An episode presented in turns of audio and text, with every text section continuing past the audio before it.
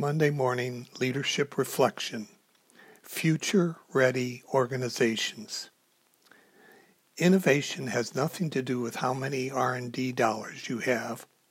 When Apple came up with the Mac, IBM was spending at least a 100 times more on R&D.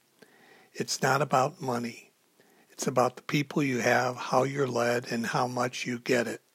A quote from Steve Jobs. How well are we prepared for the future? This is a question leaders need to be aware of to focus on. Cheryl Cran developed the following list of 13 success factors of future ready organizations, which I will share in this leadership reflection. 1. Leaders and teams think globally and act locally. 2. Real time connectivity to teams. Three, hybrid workforce, freelancers, entrepreneurs, and intrapreneurs. Four, agility of a lean startup with scaling ability of a multinational.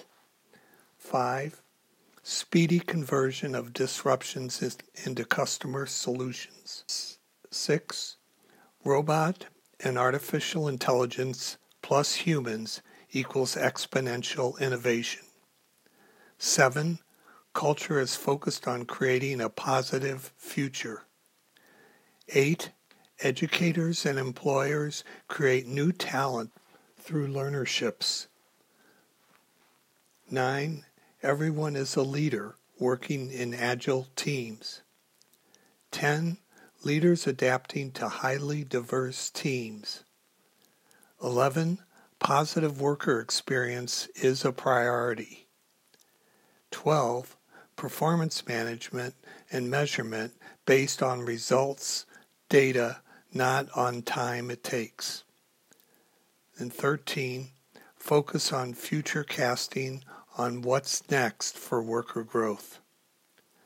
I encourage you as leader to reflect on which are the top three you need to focus on and develop strategies for strengthening them in your organization.